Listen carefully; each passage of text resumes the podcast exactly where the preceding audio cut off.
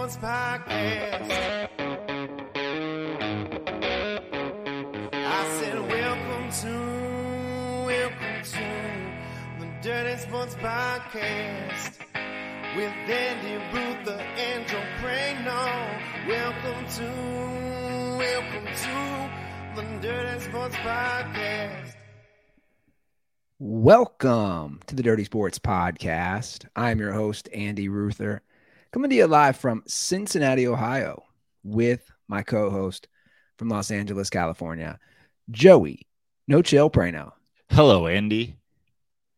I did it correctly this episode. You nailed it. You nailed it. I struggled not only on last podcast, but our live game three Western Conference finals. I introduced myself as you. That's correct. somebody DM'd uh I think our our dirty sports Twitter, or maybe it was my personal, I don't remember. But anyway, they asked if I had doubled my dosage to 10 milligrams. And I just wrote question mark and they said, What were you on when Ryan Klatt was on last week? Yeah. You uh I mean, you that was that was a Ryan Klatt experience uh, um interview, you know, uh, uh appearance where you just kept you were you were it was like old Andy Ruther. You're like, forget the hockey things. Just every every opportunity I have to make a Ruther joke, I'm gonna go. Yeah, and I told him I said I wasn't on anything, man.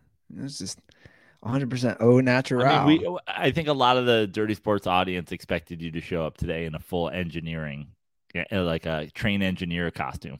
Oh, dude, I'm still fascinated by that. We we need more train talk. You think he loves Back to the Future 3? Probably, right? Right?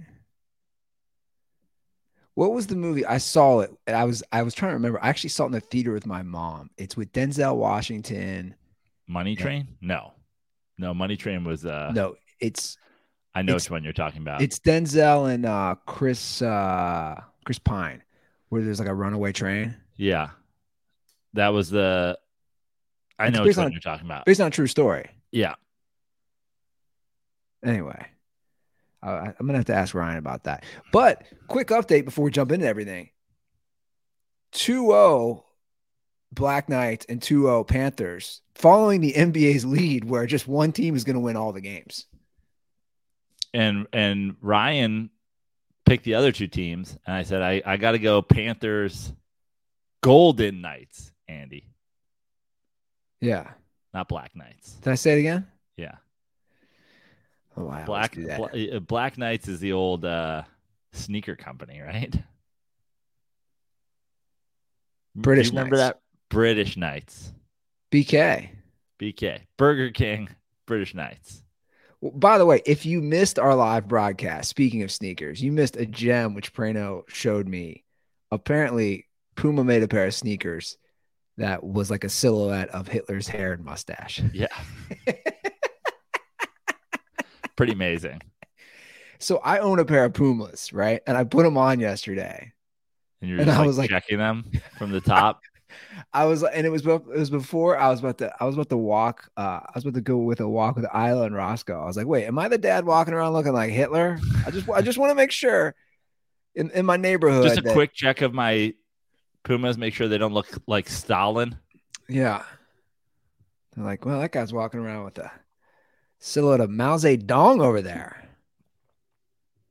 You know, a little, a little Chinese reference. How you guys like that? I take pride in that comment the other night that called me basically a Wikipedia. I appreciate that. Dandy, Dad Andy. I like that. I might have to run with that. It's my new Dandy, name. dandy, Andy. It all rhymes. They must be loving it though in Florida, right? You got the heat just cruising through. You got the Florida Panthers, same neck of the woods. Lots of cocaine happening in South Beach right now. Yeah, Jimmy Buffett was hospitalized. He was doing so much cocaine. Was he really hospitalized? That's what I heard. Yeah. Not because of the cocaine, but just No, I don't think so.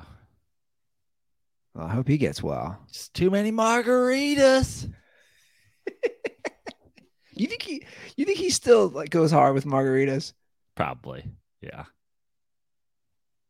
That's probably a, probably uh, skinny skinny margaritas now. You know, probably uses the agave or something like that. The agave syrup that's a bad hangover, huh? margaritas. I'm saying like that's one if you're going hard, Yeah. you'd be feeling that. We got a call later in the show we'll get to about. Okay. Think about that. I'll let you stew on this. I'll do a little tease. Okay. Best hangover cure. Hmm. Because I I, feel like we've done this five times on the show. I feel like we have, but I've been I'm, thinking about it. I'm ready for it. Yeah, just just be prepared. That's a good call. Give us a call with things like that. oh, 310-359-8365. Let's jump into it. These NBA playoffs have taken a turn. They've been fun, but I don't think anybody expected 2-3-0 series. The first time it's happened since 2015 in the Western Conference Finals. Basically, it's lights out for the Lakers and Celtics. I, I I mean, for sure, even if you're a guy like me, you think, okay, the the Lakers are significantly outclassed in this series um, in terms of talent. I still didn't see it being 3-0. But that being said, you know, it was within the realm of possibilities. Miami being up 3-0 with games 1 and 2 in Boston. Literally no one saw coming. Nobody. Absolutely nobody. And I just I can't get enough. Uh, again, like you just said, the Nuggets were obviously the favorite. They're the deeper team. They're the better all around team. But I just I love this Heat story, man. I saw something today on Bleacher Report. I guess in their current rotation for the playoffs, they have more undrafted players than lottery picks. Yeah. Four guys in the rotation were not even drafted. There was they flashed a score on the screen last night at one point. The undrafted players were outscoring who was it? Like Brown and Tatum and Smart or something like that. I mean, that's amazing. That's just team basketball. Yeah. I, I just I love it because you just don't see this. All we hear about, and you and you made a good point about this. Again, I'm going to keep harping on this, but during the the live broadcast of the Lakers Nuggets game, it's like these te- some of these teams have found a way to kind of we, we're almost in a counter revolution to the big three or the star players with a team like the Heat, right? Well, we've seen this before. It's like the the big three thing or the super team thing. It only works if you have guys who absolutely like the thing with the LeBron Bosh Wade thing when it happened is suddenly a bunch of guys from around the league that were like, "Ooh, I want to win a championship." We're like, "I'll join up with them." I mean, you think about all the name guys who were names in the league who made appearances at least on those teams. Um, you know, we all have sort of mocked GM LeBron, and we'll talk about Carmelo Anthony in a bit, but you know, the the Lakers, for example, it's like you had these, you have LeBron and Davis, and then you tried to go like Melo, Russell Westbrook, Pat Beverley. Like, no, the the thing that happened before when it was happening with those big names is you would get these like role players or great players like a Ray Allen, for example, who still very much had to have had game as opposed to we're just going to get like washed stars on the minimum. Yeah. And what has always probably been a better uh, plan, and we're seeing it a little bit more with obviously even this Lakers team, but far more so with the Heat, is take your good players and surround them with guys who are young and are going to provide you the same thing that those guys would, but with less ego and with younger legs and with higher potential that have something to play for in terms of like the guys on the Heat right now or Austin Reaves or whatever they're they're playing for careers. They're Yeah. playing for tons of money. If you're Carmelo Anthony coming onto a Lakers team, no what are you playing for? Yeah, yeah, yeah. You're playing for oh maybe I ride LeBron to a, a championship. It's like you don't have you haven't had that hustle from day one. Sure. You certainly aren't going to have it now as like the door closes on you. You look at these guys on the. I mean, this playoff run by the Heat is going to give guys NBA careers that may or may not have had them. Yeah, without yeah. And not only NBA careers, you'll life changing money. We're, You Right. know, we're talking about you might get it suddenly get a contract 30, 40 million dollars guaranteed. You never would have sniffed. Like, and, and that is a good point. You see these guys. I watched the post game interview last night on TNT with Gabe Vincent. And, and it's just like these guys are, they're just, you're cut from a different cloth if you're undrafted, right? That you have that hunger, you have that drive, and you can just see it in the post game interview where it's just like, Well, I think that's certainly the case for, you know, we're going to talk certainly about Pat Riley, but his ability to find those guys as opposed to guys who didn't gra- get drafted for one reason or another and they come in the league and they think they're owed something and they're going to show, you know what I mean? It's like, like all time basketball coaching exec just going like, oh, I like that guy's game and I like his fucking attitude. Yeah. Well, and, and and you know, that's how he was, right? Like, let's not forget, Pat Riley, he was never a star. He was a role guy. You, you know, like he comes from that same mold. This is a great Although stat. he was a, you know, he was like a top player at Kentucky. Sure. I know, I know, but I'm saying like in the NBA, he wasn't he wasn't that guy on those teams. This is a great stat that David Aldridge tweeted last night. I don't know if you saw it. It's pretty amazing. Listen to this stat. Pat Riley is one win away, one win away from his 19th appearance in an NBA Finals as a player, coach, or executive. 19. That will mean Riley has either played in, coached in, or been his team's top decision maker in 24.7% of all the NBA finals in NBA history. So 25% of the NBA finals, Pat Riley has played an instrumental role in. I mean, And I mean, uh, but like also, even that statistic doesn't do justice to like what do you think that percentage is if you just start with the day Pat Riley arrived in the NBA? yeah, I never thought of that. It's a good point. It's like, yeah, well, a, a teenage Pat Riley wasn't going to be the fucking president of basketball operations for the Rochester fucking Red Rockets or whatever the fuck they were. Like, has Pat Riley been involved in 60% of the NBA finals since he? Yeah.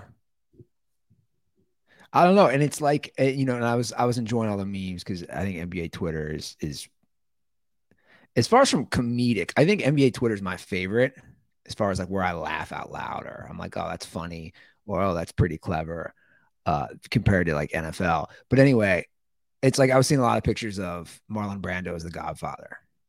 I mean, that's kind of where I mean, I think that's a fair comparison.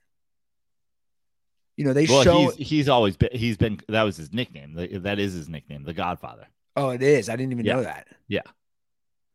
How long's that been his nickname? Oh, a while. I don't know if that was a Shaq thing or, uh, he's a Godfather. You go in there, you holding a cat. I thought about leaving one time and I woke up, there was a horse head in my bed. And I said, okay, Pat, I'll come back.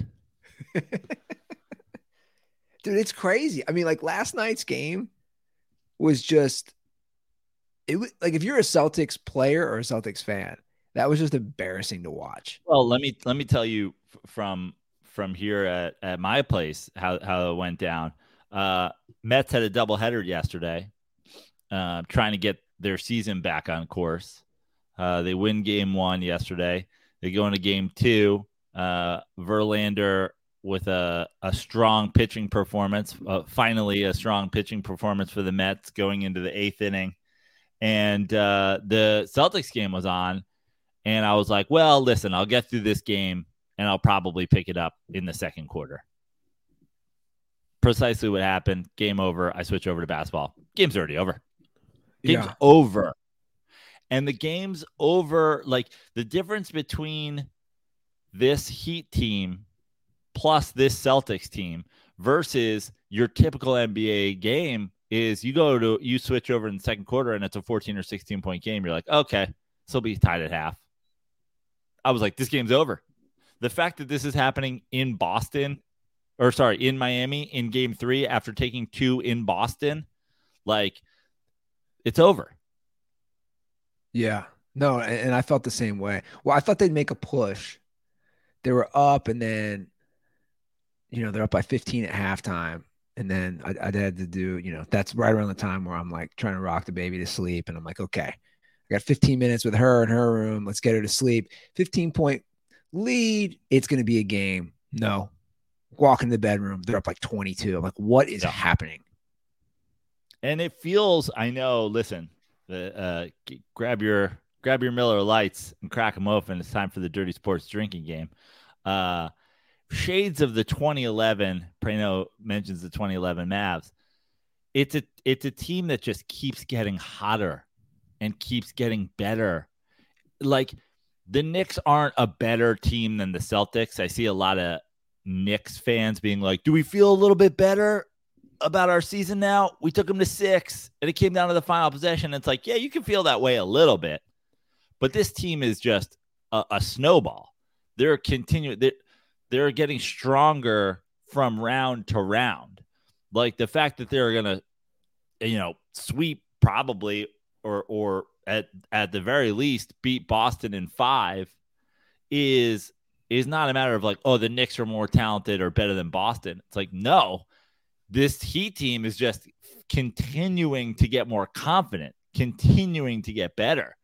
And that also combined with the fact that, you know, the big difference, in my opinion, um, the Heat Knicks series was the the coaching. Spoelstra just outcoached Thibodeau.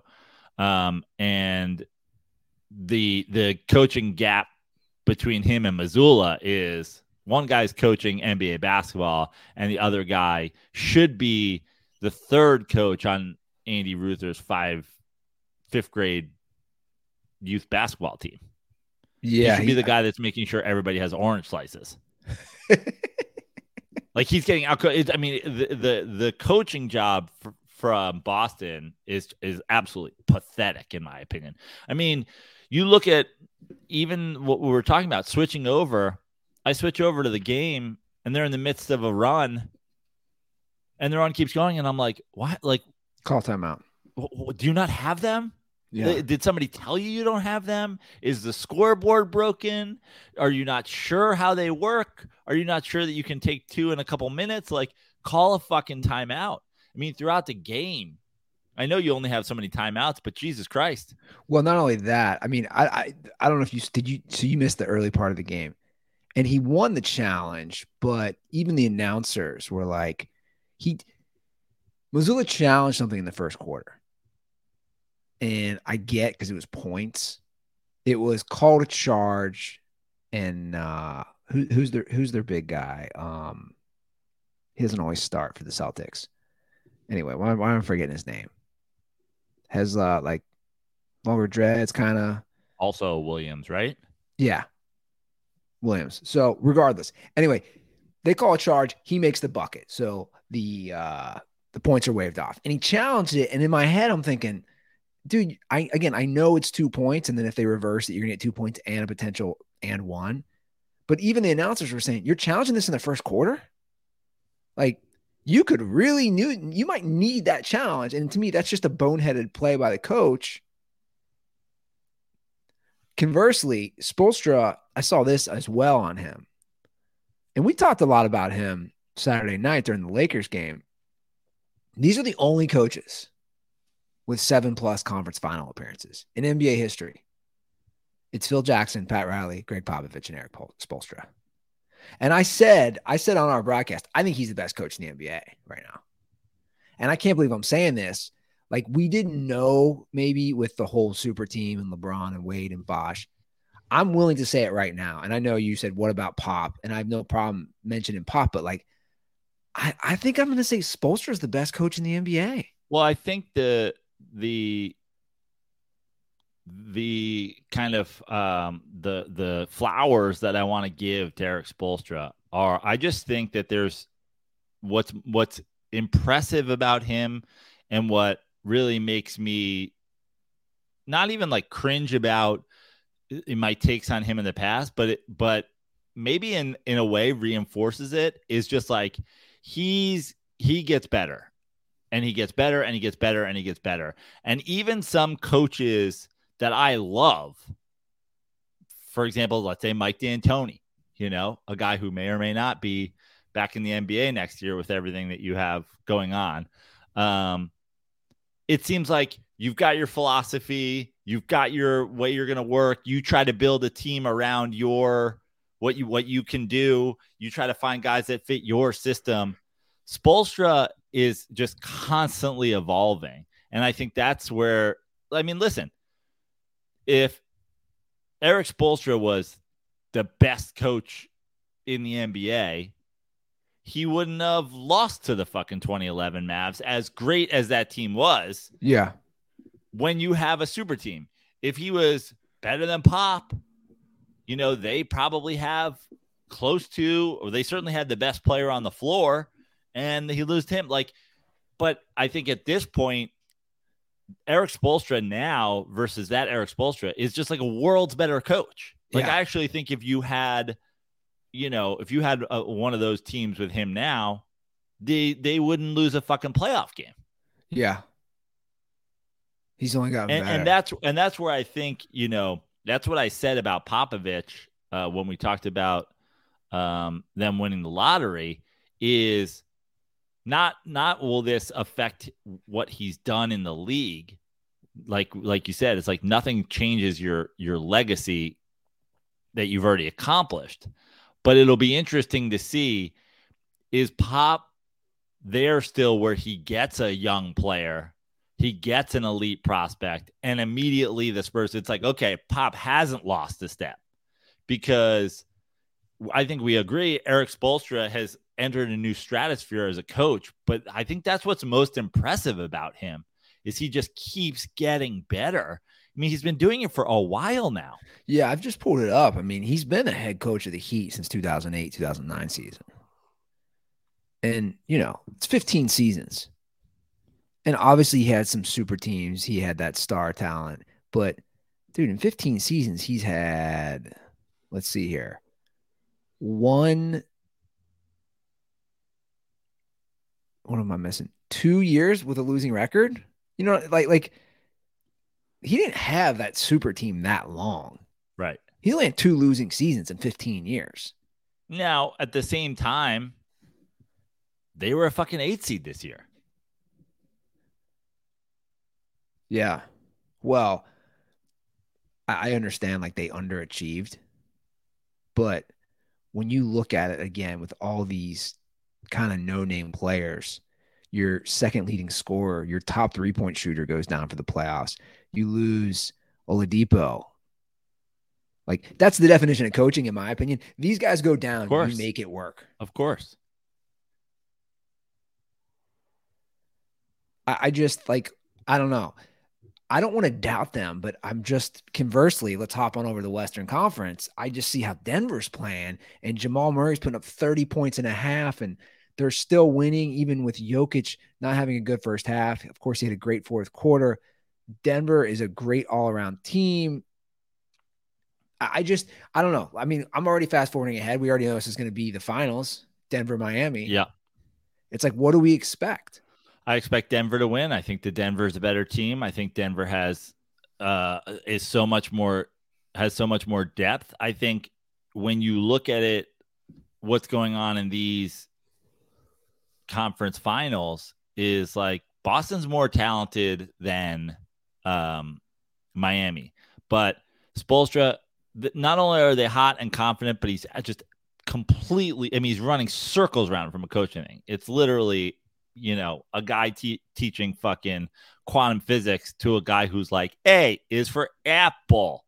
And you're like, okay, this is fucking embarrassing. Yeah. Um, Mike Malone, I don't think is an incompetent coach by any means. He's a pretty good coach. And um, he'll I think that series will have its moments of drama because uh Miami will still have a decided coaching advantage. But when you when you look at talent wise, the difference between Denver and Boston also is Jokic has already proven he's one of the best players in the NBA. He won a couple MVPs. Like the this Celtics team, and this is maybe what we have to talk about before we fast forward, is like the the Tatum Brown pairing. Like, I don't know how often you can give these guys first team and second team All NBA and and and act as if they're this like elite duo when on like what you what should happen when you have an, a, a quote unquote elite duo? And if you look at what's happening in Denver when oh Jokic played a good fourth quarter uh, and Murray played a good first half. Like one of your two stars has to be carrying the load. And when you have a a game where everybody's going off great you fucking run through teams. But when they're figuring something out on Jokic, Murray goes off. And when they fucking then start focusing on, oh man, Murray's killing us. He had 30 points in the first half. We got to figure out how to shut him down. Suddenly, Jokic comes alive.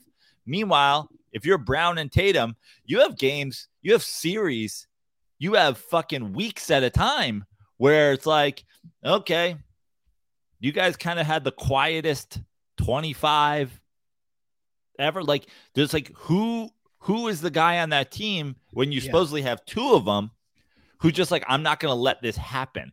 Now, the the other aspect of that is I just think also they're just like ball dominant scorers.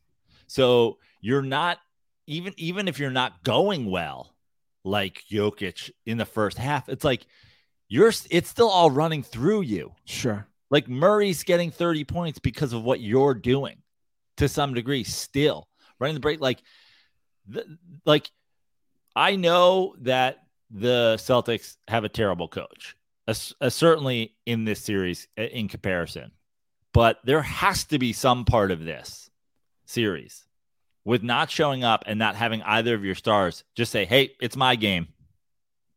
We're not we're not going down 3-0 cuz I'm going to go for 45 that or I'm gonna go, or I'm gonna fucking put up a triple double, or I'm gonna facilitate, or I'm gonna do whatever, or I'm gonna get some guy in foul trouble, or I'm gonna, you know, I'm gonna attack Jimmy. Like the fact that you don't have it is like, if you're not questioning the possibility of this duo being the foundation for a championship, when do you start questioning that? Well, they've played together for six years. Yeah. So we have one NBA Finals appearance in six years and, that's a valid point. I mean, I mean that's a that's a good barometer. Like you've six years, man. That that's my like you could make a very valid argument that they have been underachievers and disappointing to only have one one NBA Finals appearance and zero titles. That's a totally fair statement, I think. But also forget like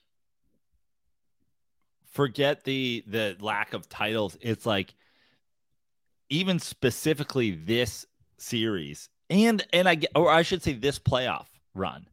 Like Tatum had that game against Philly, but like this playoff run that's their that's their moment as a duo. Is that play like we don't have we don't have the games where it's like oh man, they they had the Hawks on the ropes, and then they just shut him. Like Brown goes off and just closes that series out, and they move on. We don't yeah. have it in the in the conference finals. Like uh, J- Jayson Tatum was first team All NBA. Uh, Jaylen Brown was second team All NBA. Uh, Jalen Brunson was not any team All NBA. And in that in the series, it's like Jalen Brunson. The next series was a series because Jalen Brunson was like, dude, we're not getting fucking swept. Not on my fucking watch. Well, that's the thing. Like, neither of those guys invoke,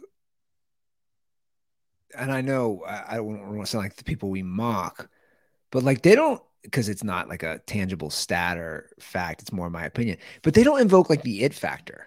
I, I just don't feel that way as as players. Like like what you're saying. If if Brunson's saying, "Hey, man, I'm not going to get swept," I just don't have that feeling with either of those players. But eh, but the thing about the the the two of them together is like I don't really care about that as much as it's both of them and they both play kind of similar styles and they're it's it's not like again, listen, the, the Lakers are down 3-0 as well, right? So uh, get you know, I hope your your Miller lites are still open. We're gonna slurp LeBron a little bit right here, but like LeBron still facilitates Sure. the game. When his team isn't playing well, he tries to figure out how to get guys going. And you can say, oh, they're fucking games. Yeah, they're the seven seed in the Western Conference Finals. Uh, playing a team that's, you know, probably the most talented team, top to bottom in the league. How are they even there? Yeah. I've been talking about this for two full rounds. Him picking his spots, him deciding when to go. Like young LeBron, when LeBron was Jayson Tatum and Jaylen Brown's age, he had all of the fucking energy to be like, fine, okay, I'm going to take over for a full quarter. Okay, now this, now it's going to be facilitating guys. Now it's going to be getting open threes. Now it's going to be doing this. Like, they're both just great wing scorers. But that's what I'm saying though. When I say the it factor, that that's what I mean. It's it's you know, you like you're saying, you know, we're talking 2007 LeBron versus the Pistons in the Eastern Conference Finals. Same age as Tatum and Brown. They they just don't have that. I don't care what anybody says. They don't have that. They don't have that Jimmy Butler in them. They don't. You uh, and I'll say this, dude. You, I'll take Jimmy Butler over these guys any day. And I think most people would agree, obviously, how he's playing in the playoffs and the previous playoffs. But like to me, Butler has that. Butler, Butler scored 16 points yesterday. They literally ran them out of the gym. He scored 16 points. Everybody was getting involved.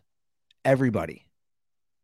And but to me, that's the difference, I think, between like, you know, I know uh Tatum has like a fucking Kobe Bryant boner and whatever. But And that's it's all. always see, that's yeah, that's a detriment to him. but yeah, but to me, I guess that's that's my thing. It's like I'm not really concerned with it being like the alpha dog thing, as much as like, how does this translate? How does either of your games translate into raising your team up? Yeah, Like I think both of them have the ability to like take over games.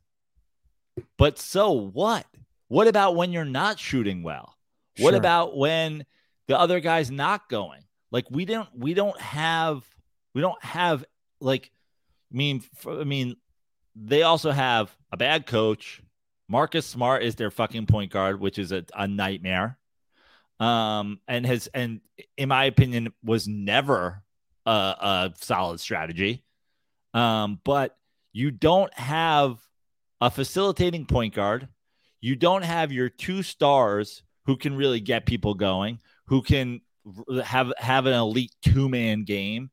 It's just cool. I guess if Jayson Tatum decides to go for 50 today, we could win. If Jaylen Brown decides to go for 35 today, we could win. yeah. But No, I like you know. look around, you look around the fucking we have Austin Reaves, we have fucking, you know, uh we have all the guys on the heat. We have all these things where the the stars are getting somebody else going. But even Denver, man, KCP's had his games. Yeah. You know, you know what I'm saying? It's like they're they're they're getting everybody involved. And there's a reason those two teams are going to play in the finals. That's why. It's at its core, if if you watch basketball and you like basketball, it's it's team basketball. Sure, that sure Jimmy Butler's a star, Jokic is a star, you know, Jamal Murray can play like a star. But at its core, outside, you know what I'm saying? Like it's team. But even look at the but even look at getting here. Like I know again, it's like the Lakers are also down 3-0. The Lakers are a seven seed that cruise through Memphis, kind of cruise through the defending champs in Golden State, and they ran into a buzzsaw. This Boston team, which is the two seed with these two all NBA guys, pulling teeth to get through the fucking Hawks. Absolutely fucking back against the wall. Game seven against the Sixers. Like, dude, this has not been an easy ride. Like Yeah. the idea that this that this flamed out now against a team that has confidence and is finding a way to play team basketball. It's like you have a coaching problem in Boston, obviously. Um, but you also have a, a, a, construction problem, in my opinion. To me, w- this is this is Dame Lillard and CJ McCollum, where it's like Mm, I like that. where it's like pick your guy. Obviously, it's probably Tatum, and just like Jaylen Brown's a second team All NBA guy. Like, what's his value? Go get go get draft picks. Go get a guy who fits your system, whatever that system may be. Maybe you find a guy who creates your system. Well, again, like it, it's he's it is two- 26, I think. it is two similar styles of ball, Jaylen Brown and Jayson Tatum. It's just Yeah. like Wing scorers that love to disappear. I, I just like again, if I'm Brad Stevens, I'm saying to myself, we've done this for half a dozen years. It's not working. Right? Doing it over and over again, right? The definition of insanity, expecting different results. It's at, at what point like this was the year, right? They made the leap. They made it to the conference final or the NBA finals last year. This was the year you got to go back at the very least. But Not also, but also, you're the you're the two seed. The Bucks are the one seed. The Bucks get eliminated. yeah. No, I And hear you're you, get man. fucking swept by the eight seed Heat. I think they will. Jimmy Butler and friends. I think they will, and I think the Lakers win tonight, though. Well, there we go. That, I guess that's the end of the Lakers season. Just Andy Ruther cursed. I think the Lakers win tonight. I, I do. That was now we uh, can talk about the Lakers as well. Uh, obviously, we've just shit all over Boston and the future of Boston and what they have to do. I mean, obviously, this Lakers team is a completely different story. It listen, uh, I'm an unabashed LeBron stan, defender, everything. Like to me, and I'll repeat what I always repeat. It's like, listen, I like. There's just absolutely no. There's there's nothing about the guy where he played, his history, whatever that makes me anything. It's just I just think the guy's the greatest we've ever seen, and we have to appreciate that. The the idea that we're even kind of talking about the Lakers right now, we're in the conference finals. Like and you can say, "Oh, Anthony Davis has been so good," and Austin Reaves and whatever. It's like, okay, how was Anthony Davis when he was a fucking Pelican? Who is Austin Reaves? How's D'Angelo Russell's fucking career going so far? It's like the the Lakers are only here because LeBron James came to the Lakers. That's why the Lakers were nothing in the years prior to LeBron James arriving. It was fucking historically bad for a great franchise. But we're now at a point where it's like, what happens? How do we, how do we, where do we go from here? Because LeBron, uh, okay, first of all, I'm going to say this, and I don't, and, and everybody's going to say, everybody's going to call me a fucking dick rider or whatever. LeBron, I think, is hurt. I think LeBron will probably have fucking foot ankle surgery as soon as the season's over, and everybody's going to literally uh, pretend that LeBron James is going in for major surgery as an excuse, which I always think like if you think anybody's getting surgery to like cover up some shit, like oh they got swept, so now LeBron's gonna have surgery. That's not how surgeries work. Okay, now I could be wrong, I could be wrong, um, but to me that seems like it's the only logical explanation for um every time that anything touches his ankle, he's got to take off the full next play and a historically bad shooting performance from him. I think it's just got to be something from the bottom up. Um, now I could be wrong, and maybe he doesn't get surgery. Maybe he's just too old to play at the level that is a difference maker, which obviously would be totally reasonable. He's in year 20.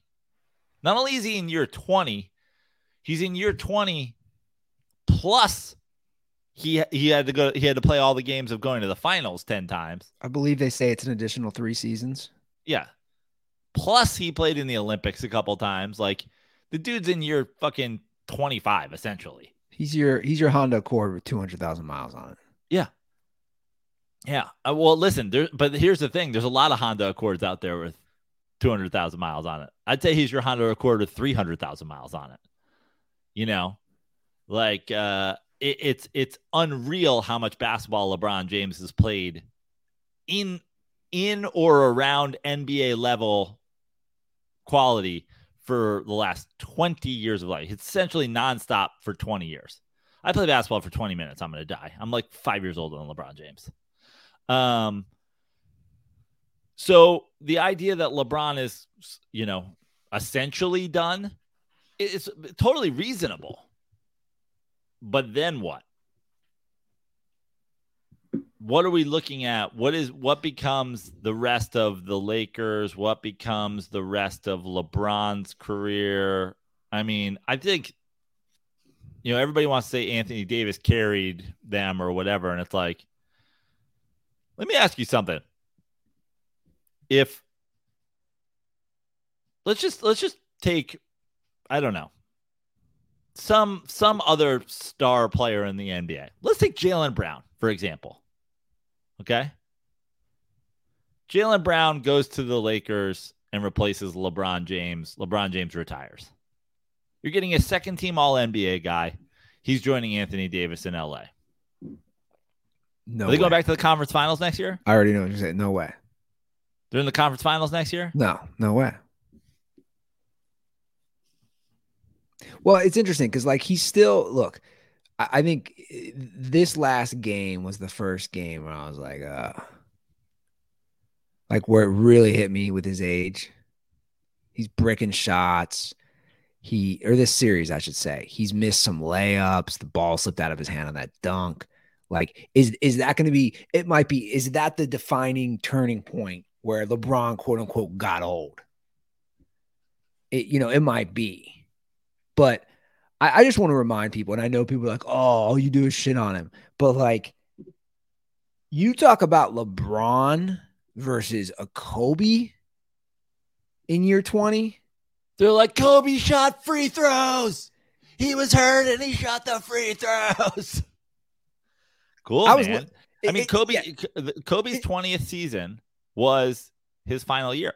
Yeah, it's it's not even close. Is my point. Like it's the the comparison between LeBron's 20th year and trust me, I was living in LA.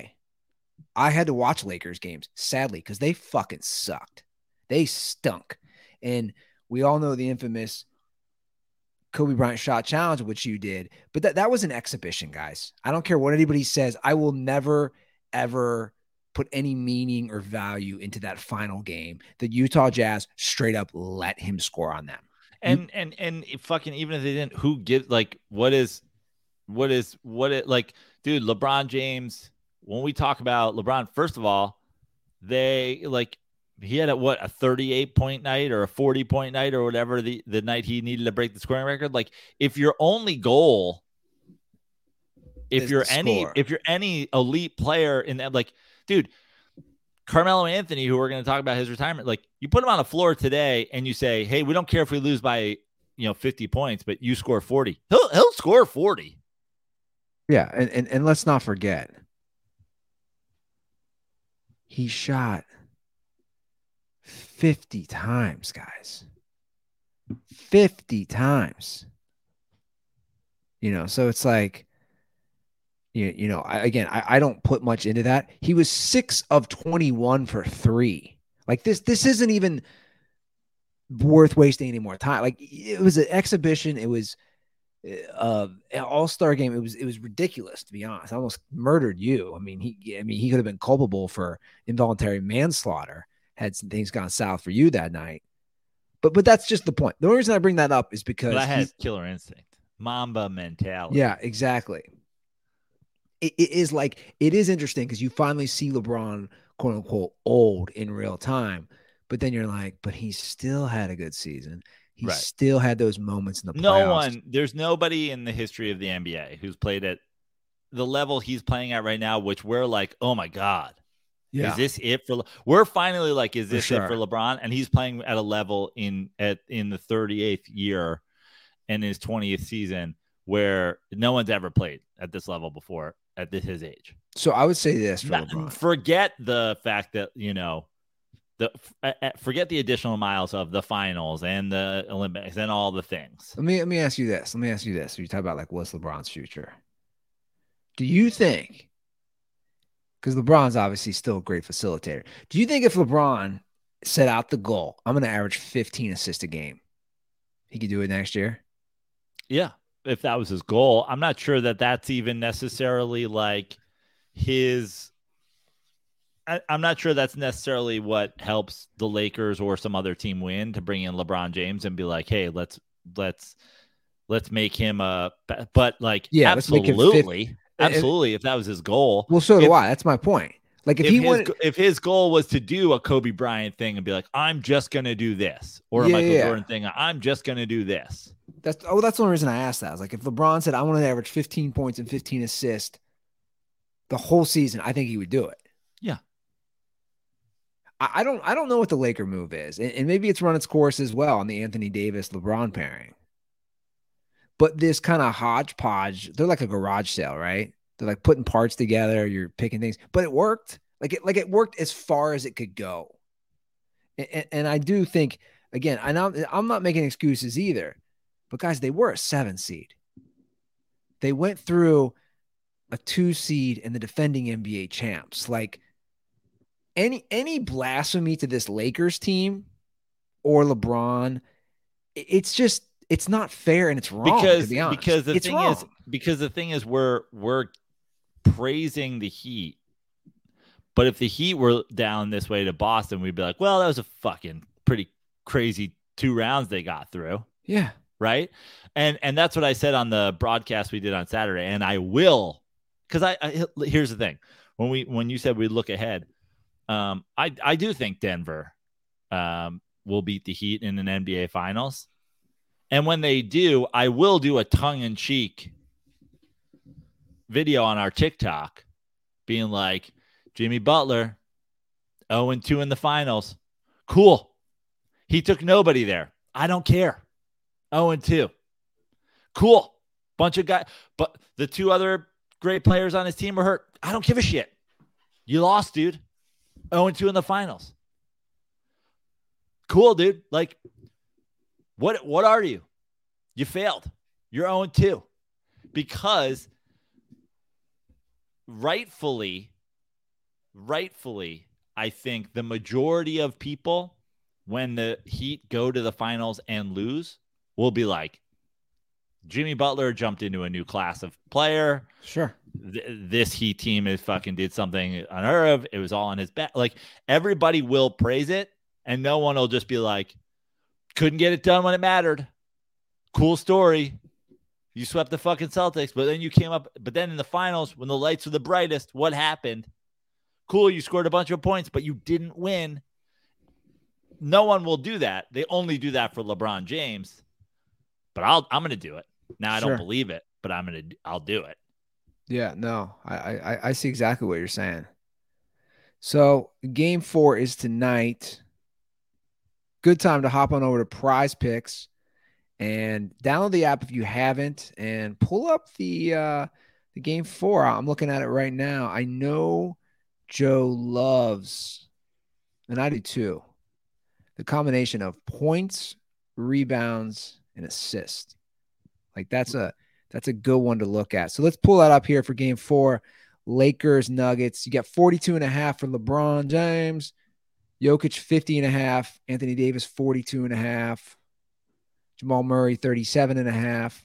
Austin Reaves 26 and a half. And Michael Porter Jr. 23 and a half. So those are some various options you have on points, rebounds, and assist. So go ahead, guys, and download the app today. I don't know how many times we're going to push this, I think but I like the more than on Michael Porter Jr. I see like a I could see a 20 point Michael Porter Jr. game coming. Yeah, no, for sure. As a reminder, all first time users that deposit and use promo code DIRTY will receive a 100% instant deposit match up to $100. And guys, there's also plenty of other sports. You can hop on there for NHL, Major League Baseball, WNBA. So download PrizePicks today and play daily fantasy sports with us. Make sure you use promo code DIRTY when you sign up. All right. So, yeah, man. Got the game four tonight and then game four tomorrow for Miami, Boston. And here's what's interesting, and just keep this in mind. I thought about this today.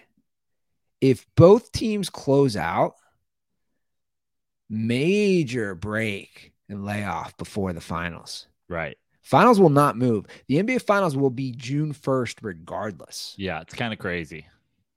So again, if neither close out, I I think this I don't think any series goes beyond five games personally. You're still gonna have a nice layoff, which I don't think is good for the Heat. I don't know. It's definitely not good for the Heat. It's definitely not good for the NBA. Yeah. The NBA having a delay before the two teams they don't want there is going to be bad. Like I said on the broadcast, I have a feeling that the uh, people who have been really, really qu- quiet about the record breaking round in and round out, round one, round two, round.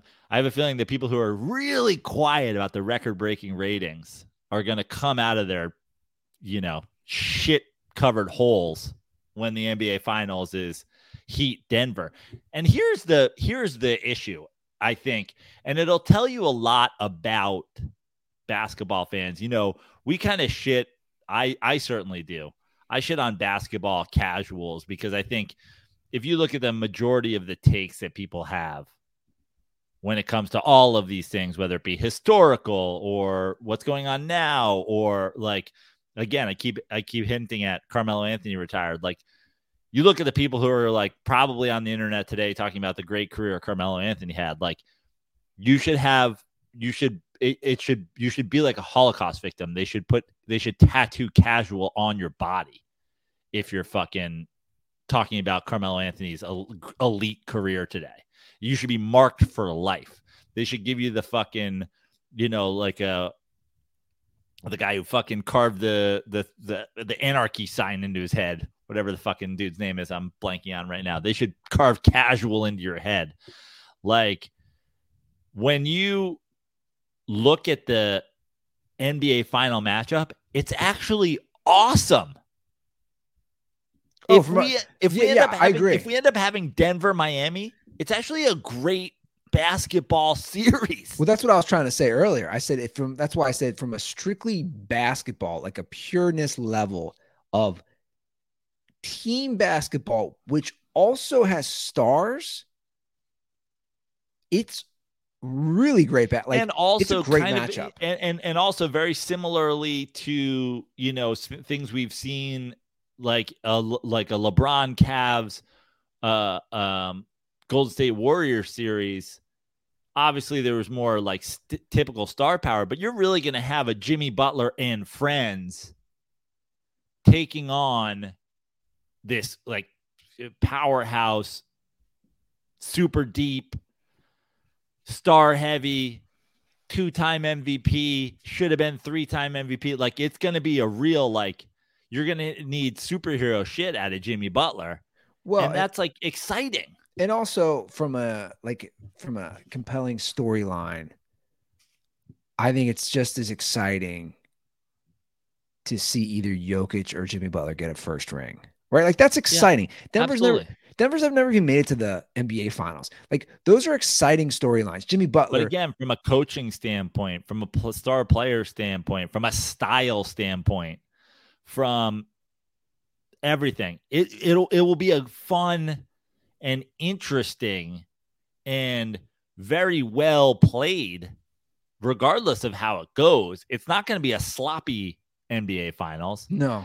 It's not going to be a ball hogging NBA finals. It's not going to be, it's going to be a great, well coached, competitive NBA finals that no one will give a shit about in the grand scheme of things because casuals are just like, oh man, big passing big men aren't fun. No, you're right. It's, it's, like it's a far more interesting NBA Finals from a basketball standpoint than Lakers Celtics. Oh, 100%. It is. I like that. I know. I was thinking about that too. hundred percent, it is. So we got to talk about your boy Melo officially retiring. Never call him my boy. Like that's not even funny in a sarcastic sense.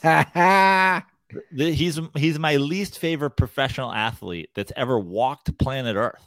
your least favorite Professional athlete of all time. of all time. Wow. So he he officially announced his retirement today. Meanwhile, he didn't play this whole season. I know. Well, a- a- and, you know, it's also again, and he, you know, how long did he sit out before, right? And then when the, was it the Hawks and then the Blazers? That was another year too, right? I just we, we you know we we harp on the the marketing machine of some of these athletes. He's another one of them. I just I don't see now you're close to it. You're a Knicks guy. He played for your squad. I have no connection to Carmelo. I have no connection to teams he played on. As an outsider looking in, as someone who I think understands sports pretty well, at least I try to. I don't I've never understood the Melo love for someone who has literally accomplished nothing but score points, not a team player, not a facilitator, doesn't play defense. I just again as an outsider, I don't understand it. And I'll and I'll just let you'll hop in Obviously, I have a lot to say. But the one thing I do want to say, and I told this to you before the show, Carmelo is ninth all time in career NBA regular season points. He's not in the top 50 all time for playoff career points. That's the only stat 'Cause I He doesn't make his teams better. He doesn't get his teams in the playoffs. And, and that's all I need to know. You're not in the top 50 all time for career. But also points. look at his let let's just look at his um from from a like really his his only two real stops were Denver and New York, right? yeah. And New York was pretty it was pretty quick how long they were competitive for and then it became a disaster. But let's just call it the whole thing. Like when did Carmelo Anthony leave New York? When did he leave New York? Yeah. Let's pull up his stats here. All right. So Carmelo Anthony, he played, started the 2003 4 season with Denver. So he did eight seasons in Denver, seven in New York, and his last season was 16 17. 2016 2017. 2016 2017 was the last year he was even really in any like that you could even make the argument he was an like quote unquote NBA star. Yeah. The last year he averaged 22 He's points. from LeBron James draft. Yeah. That's a good point. He's from LeBron James draft. LeBron James is in the Western Conference Finals. LeBron James has probably scored as many points at, on in the playoffs as a Laker than Carmelo Anthony has in his career. He's in the Western Conference Finals. Carmelo hasn't been even relevant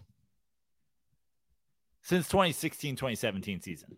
And even before that, I would argue he wasn't really relevant. But even like if you are like from a fucking headline standpoint, relevant. That's seven years ago, dude. That's six years ago. We started Yeah. this podcast in what, 2014? Yeah. 2014. It, I don't know. It's just like, again, I don't get it. Basketball casuals look at points per game. There's so much more to it than that. Of course, there's so much more to it than that. You could have that argument every single day about every single player, every single fucking way. LeBron James averages more points per attempt than Michael Jordan. But So- people go, Michael Jordan's the greatest scorer of all time. Why? Because he shot more? But like, okay, he, I, again, I, I like to be one of the great scorers ever. Why? Why? Why? I agree. Why? Because he shot more? Why? So I I like to do cross sports, right? Because I think that's important, and, and we do it a lot on this show. And again, I always like to bring it back to the quarterback position in the NFL. and I'm just going to bring up something quickly because we talk about points. To me, points, all time points, the equivalent is all time passing yards for a quarterback. I think it's a fair comparison. I don't want to bring in somebody named Matt Ryan, right? Just because Matt Ryan is going to finish top 10 in career yards, career touchdown passes.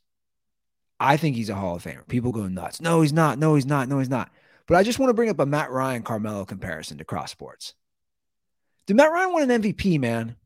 Matt Ryan took his team to a Super Bowl. Everyone is so quick to be like, he's not a Hall of Famer. And a lot of people feel that way. People slurp Melo. You never made a you never made an NBA finals, man. You're not even top 50 all time in career playoff points. You, you had you had a nice run with Syracuse, which by the way, for the record, for the record, for the record, he didn't he didn't dominate that NCAA tournament. He didn't. You want to bring up points? Like his points, I have it right in front of me. Like his points aren't insane, is all I'm saying. They're just also, not. guess what? Also, I don't give a shit. Yeah, cool yeah. story.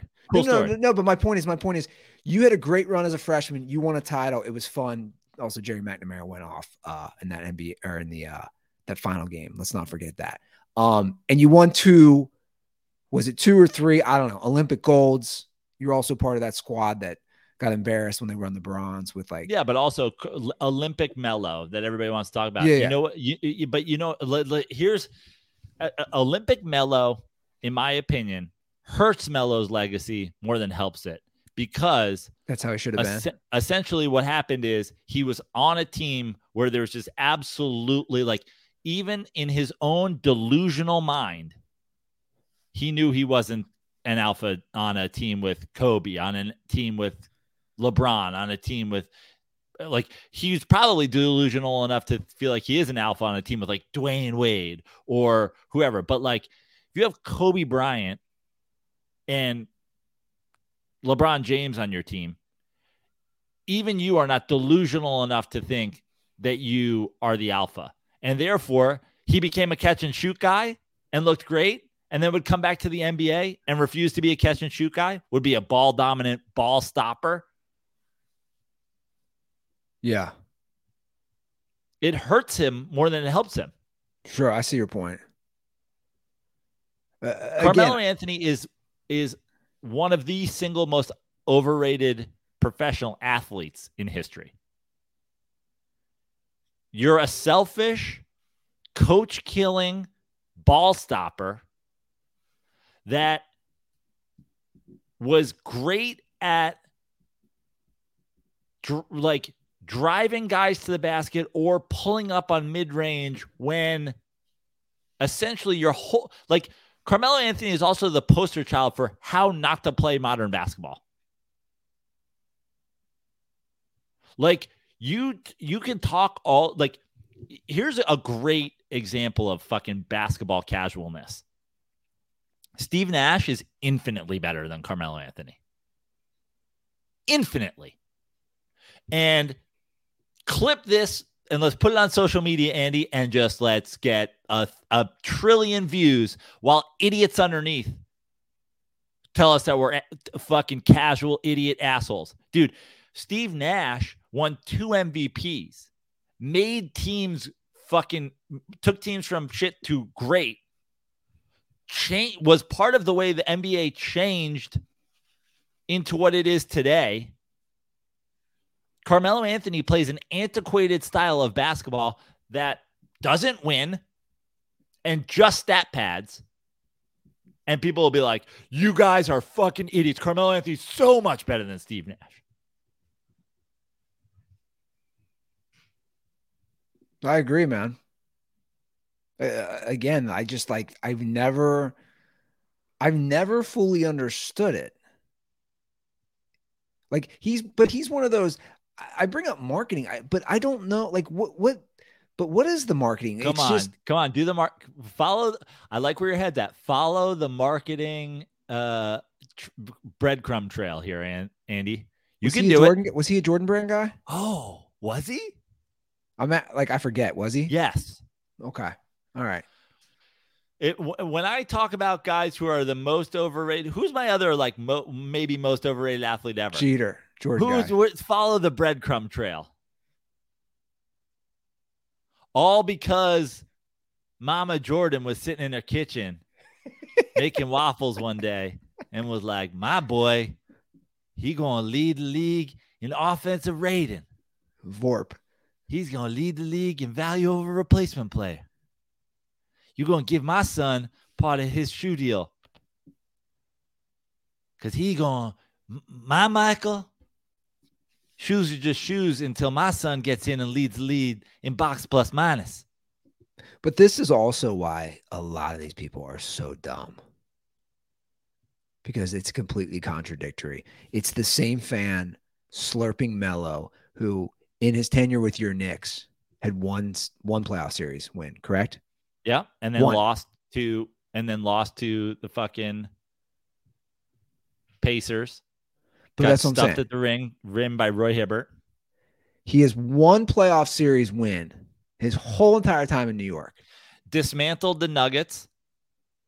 Dismantled the Knicks to get But- there. But this is my point. That same fan is like critical of LeBron losing, getting far. And you're like, wait, but you stand for Melo? Melo has done nothing but score points. The the the problem with Melo also is I think that Melo had the gifts. Melo had the talent. And there was always the moments where you could see Melo's potential greatness. And people got swept up in that and wanted him to be something. They wanted him to be what they thought he could be instead of looking at what he was. It's sort of similar. Listen, neither of the guys on the Celtics right now are selfish on the level that Carmelo was. But it's kind of the thing, it's like at some point, it needs to be what are they, not what could they be. Yeah.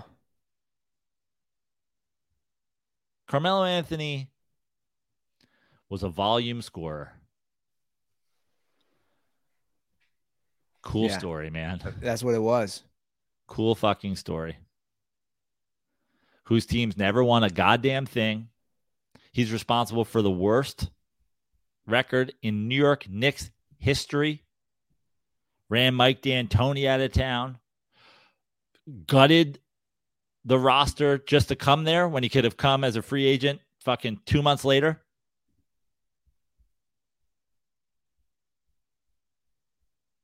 I mean, I mean, I'm gonna pose something, and maybe I'm off here. Obviously, it's a different position because one played point guard. What's the difference between Melo and Prime Gilbert Arenas? Like, is that a fair comp? A guy who's just gonna score a bunch, you ain't gonna win shit. Like to me, that's a fair comparison, right? Mm-hmm. But that's what I'm saying. Like nobody's putting Gilbert Arenas on a pedestal. It's it's just I don't know. It's it's the Melo thing. I mean, if you go right now, if you look on social media, I just I just don't get it. But I also don't understand the players. Is it just because they were the same draft class? it's again, it's because of what Melo could have been. The bottom line is Melo was in like there are guys in the NBA who are like, I couldn't stop Melo. And I get that, but like in the context of the game, who cares? Like, yeah, I get like I guess Melo could have been the greatest one-on-one basketball player if or could have been, you know, could have won 15 straight you know, Venice Beach titles in some sort of fictional white men can't jump league where you play two on two half court basketball. Yeah, he could have been the greatest of all time because guys who have more complete games than that would have just been in the NBA. But you're a sideshow. You're the you're the fucking long drive contest equivalent to a guy, Golf, you know, Yeah. to golf. You're the you're the softball home run derby guy equivalent to fucking Mike Trout. You do one thing. You score in bulk when you take a bunch of shots on low efficiency and it makes your teammates hate you. Yeah. But again, it's like people don't most people don't understand that. So, well, at, at the very least, you probably won't have to. You, you know, I'm sure he'll be brought up again, but it, it seems like, you know, with him retiring, maybe some of these arguments or discussions will be probably put to rest. Hey, at least he gave us that one GIF slash video, like, like he was going to shoot the ball. You know, Oh, the famous, the famous one. That is that in Yeah. the Knicks game? Yeah. The fake shot. I mean, I, I mean, I'll just leave it at this. Like, if you put together a list of of top twenty five players, Uh, listen, like, He- come on, he's not I'll just I'll just put list. it. This, I'll just put it this way. list. Now I'm bi- I'm biased, but I'll just put it put it this way. This is the simplest way I can put it. Are the Knicks better off as a franchise if they never trade for Carmelo Anthony? Yeah, hundred percent. What who else is out there? What what other like elite players are out there that you can say that about? You can't. Not for. You just can't. Not for seven years with the, with the In their prime, with the squad. Seven years. In their prime. He wasn't he wasn't Barkley on the Rockets. No. He was Barkley on the Suns. Yeah. MVP Barkley. Except he didn't. Charles. Barkley was on the Sixers and was an all-star and was great. And then he went to Suns and they went to the NBA finals. And he won an MVP. What player out there was in their prime, left, went to another team? Mark, Mark Cuban didn't want to pay Steve Nash the money. He had Dirk and Steve Nash. Steve Nash left. Steve Nash won MVPs. Steve Nash would have made teams the first seed in the fucking Western Conference. Who's like, who's the prime guy who leaves? LeBron James leaves Cleveland, wins, goes to four straight finals, wins two titles.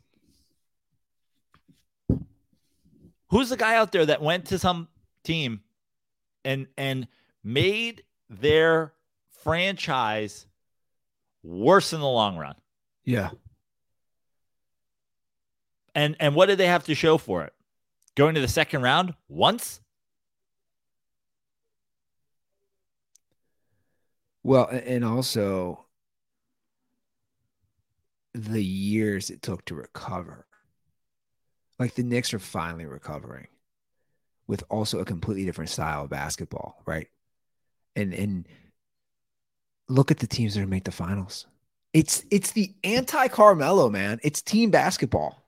It's the anti Carmelo. These teams that are in the finals are the anti Carmelo. These stars, Jokic, Jimmy Butler, they're the anti Carmelo. And, and that's all you need to say. I, I agree. Like he is in that list. He's on the Mount Rushmore of most overrated, overhyped athletes of all time.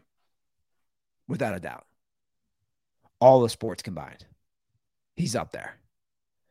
And they do share one thing in common. Two of those guys, we both agree Derek Jeter, Carmelo Anthony, Jordan Brand guys. It, it's truly amazing.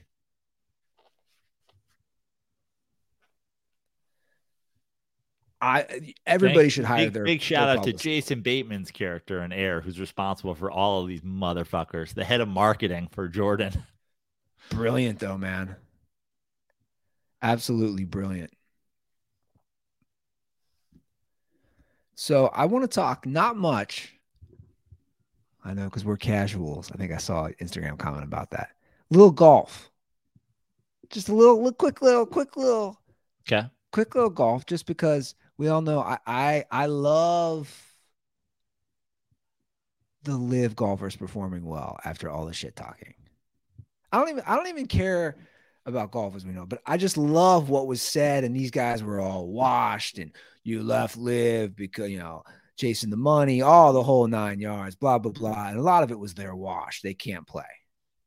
So Brooks Koepka yesterday wins the PGA championship. He's a LIV guy, of course. Came in second at the Masters. Just want to say this. Three of the top five finishers of the Masters were LIV guys. Three of the top 10 at the PGA championship were LIV guys. So that that discussion is just done. I just wanted to kind of put a little well, listen, it was all that. it was always a dumb thing to say. And again, we are golf casuals. Yeah. We are golf casuals. hundred percent. But but it was always a dumb thing to say. Like if you say they left because they wanted the money, that's pretty obvious. Sure, of right? course. They everybody like, but also people felt disrespected by the PGA. Money's easy. I'm gonna go take the money. You're not gonna play in these historical events anymore. First of all, I'm playing in the PGA Championship. I'm playing in the Masters. I'm playing in these things. Like, so I get to do a lot of them. But the idea that, and this was always ridiculous, you're not going to have the level of competition. Dude, golf, you don't compete against anybody. You compete against the course and you compete against yourself. Tiger Woods isn't playing goalie on the hole when you're putting for birdie. Rory McIlroy is not like trying to fucking, you know, a, cross check you when you're in a bunker. The the competition is you and the course. And now you could say, oh, they're not going to be as mentally sharp because they're playing less rounds per. T-. Uh, okay. Well, that's clearly proving not to be true. And it was kind of a ridiculous thing to say. Also, it remains dumb that people are like standing the PGA. Like, why? Yeah. It's it's you know, it's the fucking, you know, we, we talk about all this in politics and like all the fucking thing, but it's like the respect the cops and the government like you, like if you're if you're sucking the PGA's dick, you're a bootlicker. Like like these guys left because the PGA they don't feel like the PGA gives them enough money. So you're like you're in favor of like the big conglomerates like fucking not sharing with the players? Well, here's something interesting. I got, you know, I try to read enough about it because I, I don't follow like like we're saying we're casuals. But like here's something I guess I never even thought of. Like I was reading about Brooks Koepka and the athletic, and they're saying he did he never cared which kind of makes me wonder about the other guys too. They said he never cared, he only cared about the majors, or he only cares. They're like Brooks Koepka never cared about winning the random tournament in Hilton Head. Like all he cares about is the four majors. And he can still play in those as of now. So it's like, why, why this again, the standing for the PGA, and that's how I would be. You don't you don't list the other ones. Nobody gives a shit about winning the random ones. The same way with tennis. It was right? always it was always it was well it was always golf fans telling on themselves where it's like they what they were hurt about was that the competition wouldn't be as good in the tournaments they like. They want to follow the PGA. They want the PGA to be great. They didn't like that it was getting split up into two things. Well, like, sorry, but these guys are going to fucking get money. And that's fine. Yeah. Oh, you don't care about the competition. Like, dude, people go out and golf every day. When, when, here's the thing if you're scoring 25 points a game at Venice Beach, like we talked about Carmelo Anthony could do, it doesn't mean anything. Right? Yeah. If you're if you're scoring 25 points in the NBA, it means something. If I go play from the tips at Winged Foot, if I go play from the app, if I go play from the tees where they're going to play the US Open at Winged Foot, and I shoot the course record, it's my fucking course record. It's my record. Yeah. The course record of fucking uh, Edgewood and Tahoe, where I went, is some fucking is one of the guys that played the pro am. It's like fucking Marty Bird or something like that. I mean, in Koepka now, you know, he's got five majors.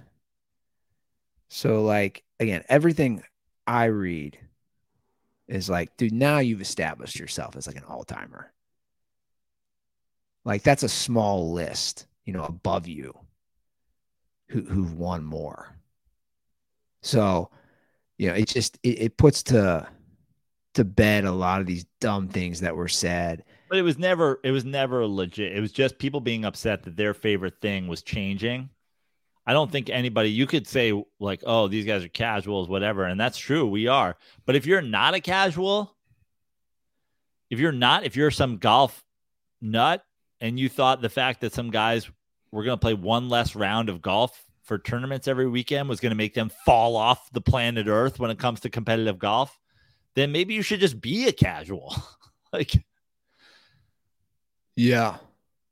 Well, I just never understood against competition, right? I don't care the the the field or the job or the product. Like the competition is good, right? There's a reason you can't have monopolies. There's a reason there's antitrust laws. Competition is good. PGA has already been made better because of this LIV thing. Now, LIV won't last. I, I you know, I don't know how long they'll just bleed money because that's I think what's happening right now. And they're not getting the ratings and the people don't care. But it's already changed PG. It's already accomplished its goal, which we've talked at length. I just again, I, I don't know why anybody would have been you know, against it, but whatever. And, and, I know everybody, you know, the Saudi money and the blood money, and it's just like, okay, well, whatever. Like you could do that for anything realistically, where where we take money. But in the long run, I'll be I'll be as a casual, I'll be curious how this all plays out, uh, especially with all these lawsuits. But uh, again, as a casual who watched that that documentary on Netflix, which I found really enjoyable, especially for a non golf guy, and Brooks Koepka is one of the main guys featured. I was rooting for him. I'll be honest. I was rooting for LIV guys. I root for LIV guys too. I don't like Brooks Koepka. I think he's like he he to me he's like a fucking douche frat boy villain and a fucking yeah, yeah, yeah, he is for sure. But um, but at the same time, I'm the same way. Like, I'm all about fucking living guys because it to me it just seems like it seems so lame for golf fans to not have embraced it. Yeah, I don't I don't get it. But it's old old head shit. No, for That's sure.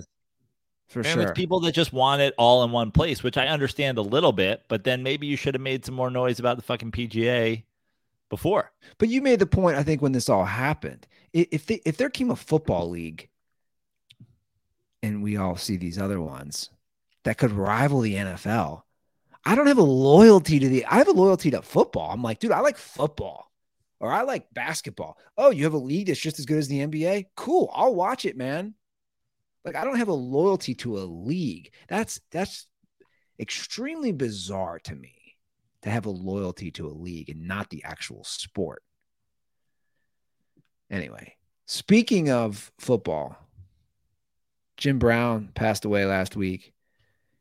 Now, he obviously is way before our time. Yes. But like by all accounts, greatest running back of all time. So you know, like, this, like how do we do this with a guy who played that long ago? But also who played for that short amount of time. Right? Yeah.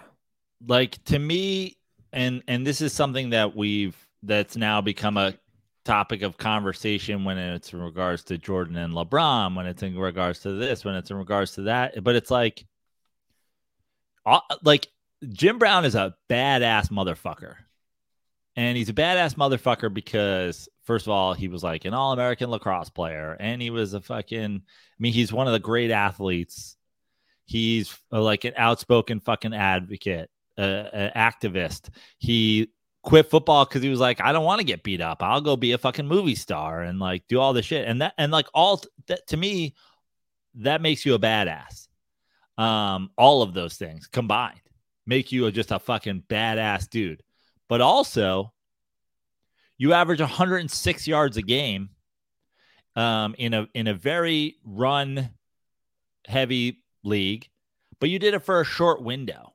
You know, like I know we always talk about like longevity stats versus, I mean, he has the most rushing yards per game, which we never talk about. We always talk about points per game in basketball, but we never talk about rushing yards per game, receiving yards per game, home runs per game.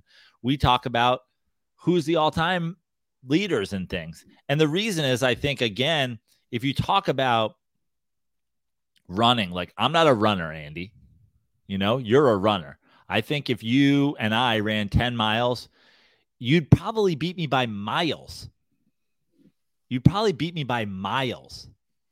But if we had a 100 yard dash,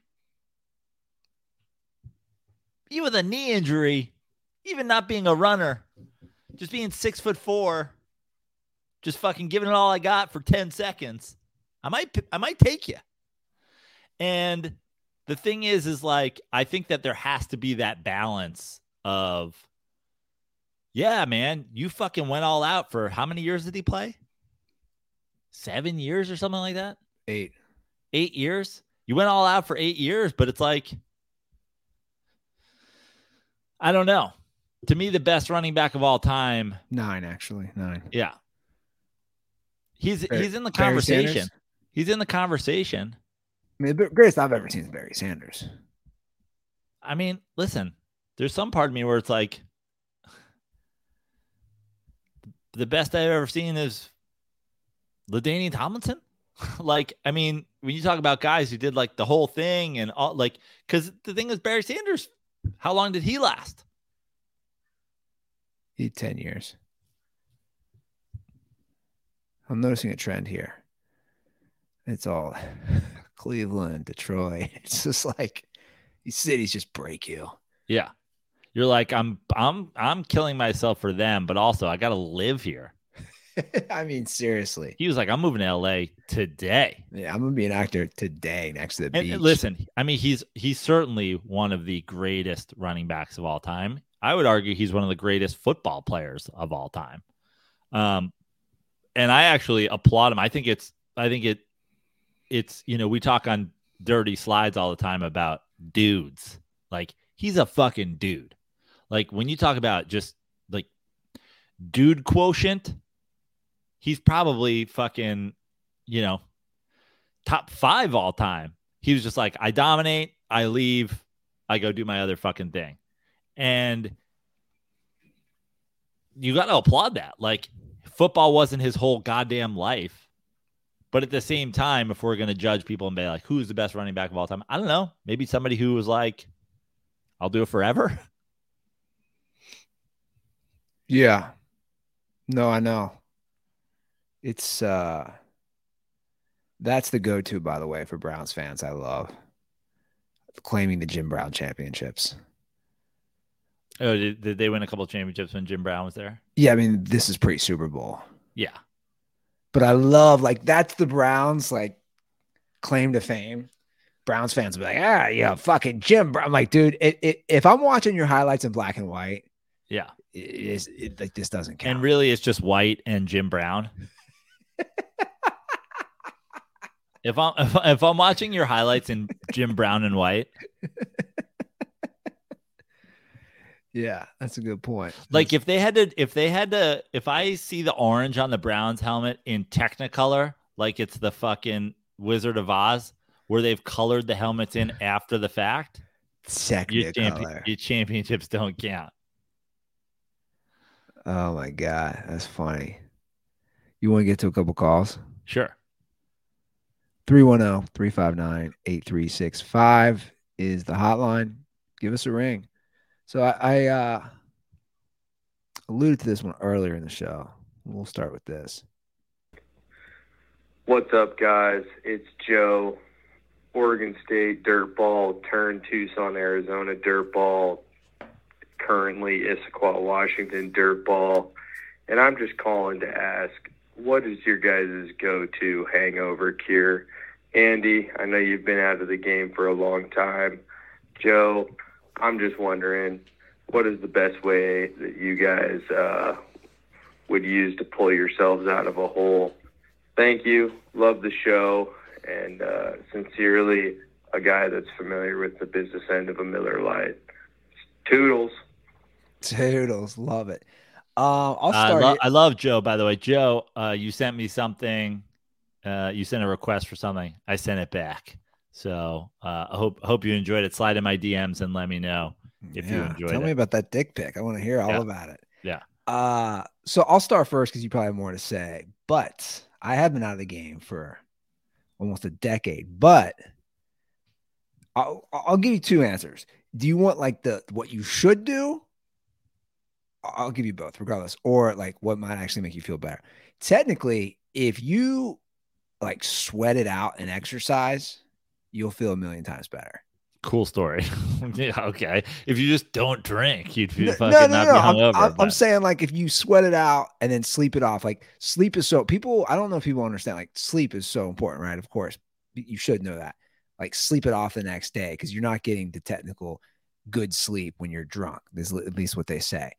Um, go to for me back in the day would definitely be fatty food. Again, what you shouldn't do, like a like a greasy sandwich, greasy burger, pizza.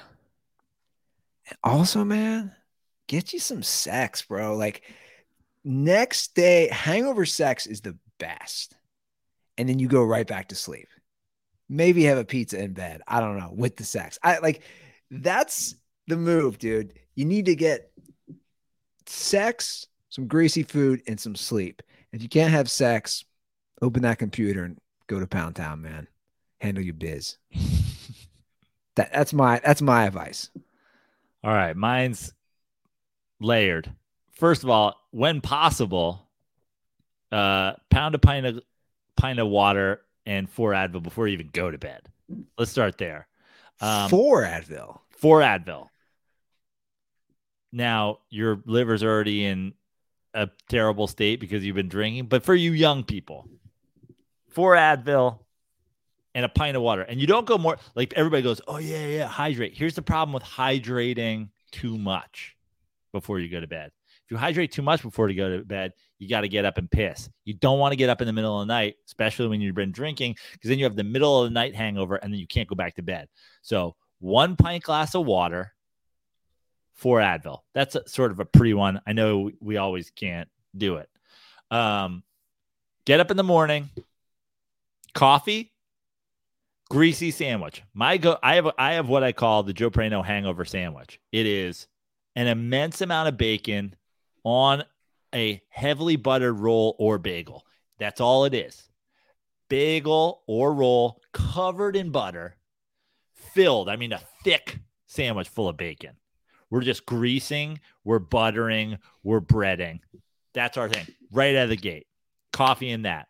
Then little weed. I was just gonna say, gotta get a little weed for that. little weed, little weed. Uh, just take the edge off. And then obvious one, if you really want to end a hangover quickly, hair of the dog.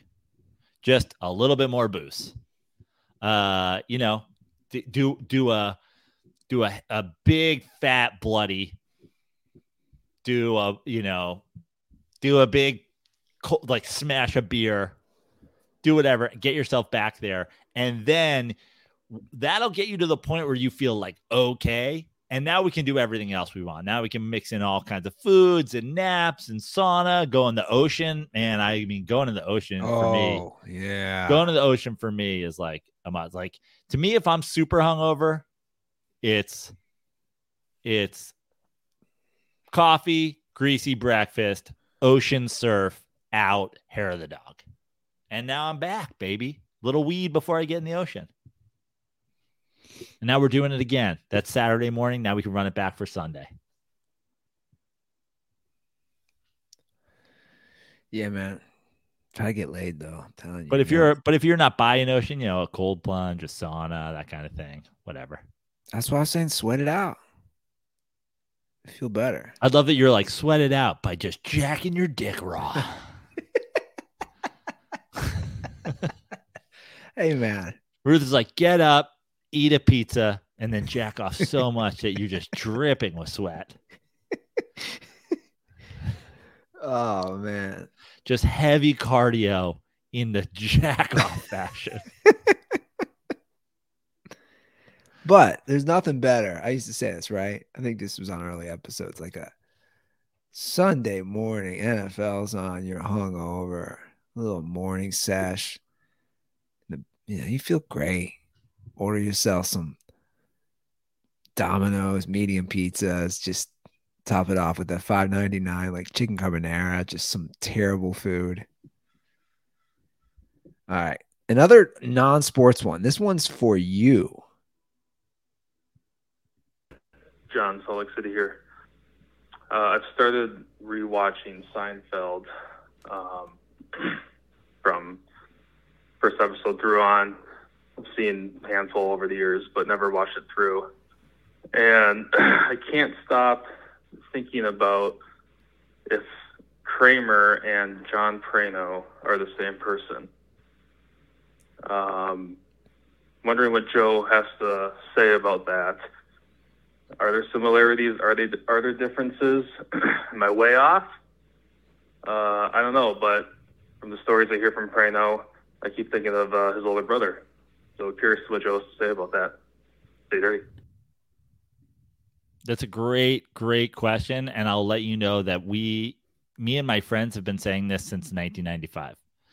We have talked about John being Kramer. Like John is like a if if if if Seinfeld if Seinfeld was an HBO a premium HBO show and every one of Kramer's little scams could be ille- highly illegal, um, he would be my brother. But for since 1995, we've said we used to make fun of my brother for being like Kramer in that if you if you watch uh, Seinfeld, he always talks about his friend Bob Sacamano.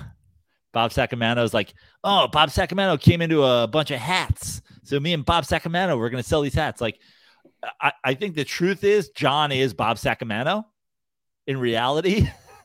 but, but also, John was always the same way. He'd always have a guy. He'd always be like, oh, my friend Tim. My friend Tim just found a box of uh of um you know scratch off lotto tickets. It's got like a thousand of them. And I'm like, uh, you're gonna uh, scratch them all off and see if you want. He's like, no, we're gonna sell them for fucking three bucks each. You know, the money's really in selling. If if fucking 7-Eleven could make more money scratching them off, that's what they do. And I'm like, uh, okay. Did you just found a box of scratch off lotto tickets and now you're scam. Like he called me recently. He was like, hey, dude, you got to take a ride to Oxnard with me. And I was like, why? He's like, I bought a uh, storage unit. I go, you mean you're renting a storage unit? He's like, no, I bought one a sight unseen. Uh, you can buy all the contents for like 150 bucks. And I was like, but you don't know what's in there. He's like, they just show you one still photo, but I saw a couple surfboards, and uh, I figured, you know, you you know surfing, so you, we could probably sell those. I go, what? dude, there's surfboards that have been sitting in a storage unit. They're probably like rotted. They're probably old. They might be dinged up. Like is this your plan? Your plan is there might be something of more than $150. But now I was like, now you've got to get rid of the shit. Like whatever is of value to you, now you have to like empty it. Yeah, it seems like a lot of work. the garbage. It's like I was like, what are we really doing? So I was like, I have to drive to Oxnard with you to empty a storage unit in hopes that maybe you make 200 bucks from the contents of that storage unit after you fucking sell it. Yeah, that seems very Kramer esque, that plan. Yeah. That's hilarious. That's uh that's total Kramer right there. Like that story is spot on. Yeah. Although although I have a brother who's pretty Kramer too. And and how he shows up, I'm not gonna name names, how he shows up disheveled, running late, just making the ad appearance and now you got me thinking about some of his ideas too. Like, I had all my old Star Wars figures. Those are only worth money if they're in the package. Right. he's like, What are you doing with the Star Wars? Like, we're cleaning out my parents' house. And I'm like, I don't know, man. Like, I know I was the Star Wars guy, but and they're all in like the, the original cases, you know, because Darth Vader, you know, like silhouette and the C3PO thing. And I'm like, I don't know. He's like, he's like, can I take them? I'm like, yeah, man, I, I don't know. And then I follow up, like, he's like, oh, my, my buddy so and so, my buddy Steve has them. He, I mean, this is just like John. He, uh, he's assessing the value. He's adjusting the value of assessing the value. He buys toys. I hear from a week later. So my buddy Steve said, uh, probably about five hundred dollars worth. And I'm like, okay, in my head, and I don't say this out loud in my head. I'm thinking, okay, five hundred dollars worth. Now, technically, I didn't want them, but like we're all brothers. There's five of us. So wait, like there's a lot of work going on here. Are we each gonna get a hundred? This is a lot of work for a hundred dollars. Like, Yeah. And then I just don't say anything, right? And and then I told him recently, I was like, hey, uh, my nephews are our nephews really into Star Wars, and like I'm dropping hints. Hey, man, he's really into Star Wars. Do you still have those figures? Yeah, they're still my but my friend Steve's. And I'm just thinking, like, no, give them to our nephew, dude. Yeah. Like, like, what what what money are you are you trying to make off these? Except he's not. He's not like a a criminal. no offense. Like, you know, he's not doing schemes. Yeah. But uh, that's funny, man. Now I got to go back and watch Seinfeld.